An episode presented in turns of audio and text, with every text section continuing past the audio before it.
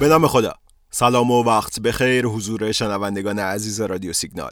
محمد رضا مکرم هستم و قرار امروز دوشنبه 18 بهمن اتفاقات بازار بورس تهران رو با هم دیگه تحلیل و بررسی کنیم و ببینیم چه خبره.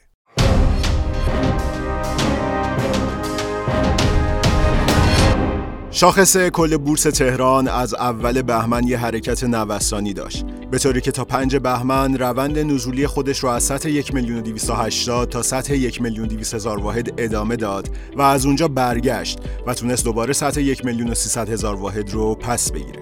اما این پس گرفتن دو سه روزی بیشتر دووم نیاورد تا دوباره شاخص تحت تأثیر معاملات بد دیروز یک شنبه 17 بهمن بیشتر از 22 هزار واحد ریخت. کانال یک میلیون هزار واحد رو از دست داد و برگشت سر خونه اولش همون جایی که اول بهمن قرار داشت یعنی سطح یک میلیون و هزار واحد.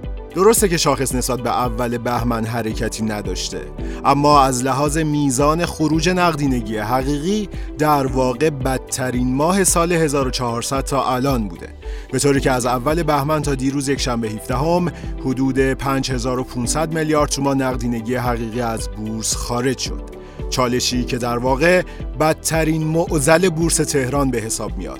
چرا که تقریبا همه فعالین بازار مهمترین دلیل شرایط فعلی بورس رو جدا از بیاعتمادی عدم وجود نقدینگی و عدم تقاضای حقیقی می‌دونن.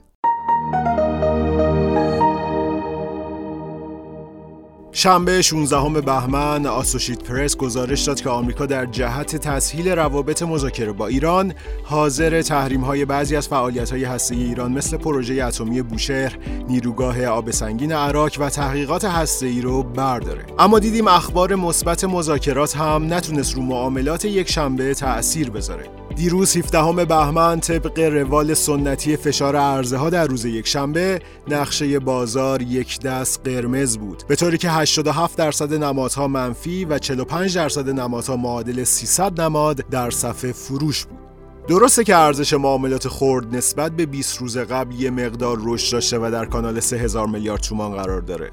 اما با این حجم از خروج نقدینگی حقیقی در واقع هیچ روزنه روشنی رو نمیشه تصویر کرد. دیروز یک شنبه 17 بهمن نتیجه تقابل فروشنده ها و خریداران خروج 1410 میلیارد تومان نقدینگی حقیقی بود که از این مقدار 170 میلیارد تومان به صندوق های درآمد ثابت وارد شد. این در واقع بیشترین میزان خروج نقدینگی حقیقی ها در پنج ماه گذشته است. همچنان مثل همیشه شرایط و چشمانداز مبهمی رو در بازار داریم و از این نظر بیاعتمادی و رکود کاملا بر سر بورس سایه انداخته. به طوری که میشه گفت دیگه بازار توجه خاصی به اخبار مذاکرات وین هم نداره. اما امروز دوشنبه 18 بهمن بورس تحت تأثیر شرایط بد دیروز با فشار عرضه کارش رو شروع کرد و این روند تا پایان تایم معاملاتی ادامه داشت. امروز در شرایطی که تابلوی معاملات لکه های سبز بیشتری نسبت به دیروز داشت، شاخص کل 7000 واحد دیگه ریخ و به عدد 1 میلیون و 274 هزار واحد رسید. شاخص هموز هم امروز 7 دهم درصد ریخ تا نشون بده کلیت بازار در این نزول شریک بودند. امروز در حالی که 70 درصد نمادها قرمز بودند و 150 نماد در صف فروش بود 421 میلیارد تومان نقدینگی حقیقی از بازار خارج شد و ارزش معاملات خرد با کاهش هزار میلیارد تومانی نسبت به دیروز به پایین ترین سطح خود در حدود 2500 میلیارد تومان رسید. بیشترین خروج نقدینگی حقیقی امروز در نمادهای فملی، اتکای و خودرو اتفاق افتاد. گروه محصولات شیمیایی امروز معاملات خوبی داشتند و اکثر جریان نقدینگی امروز به سمت گروه شیمیایی بود به طوری که بیشترین ورود نقدینگی حقیقی رو در نمادهای پارس، شفن و شلرد داشتیم.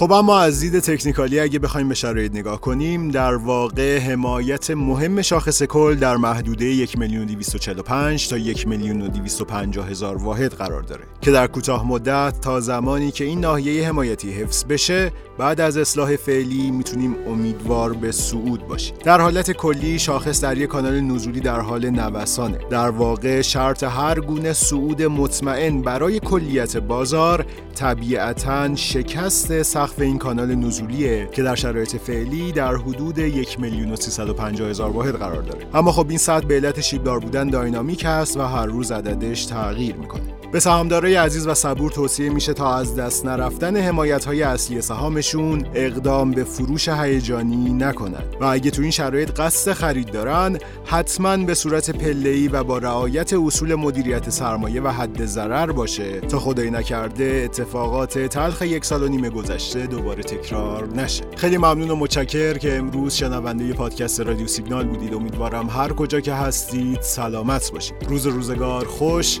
خدا نگهدار.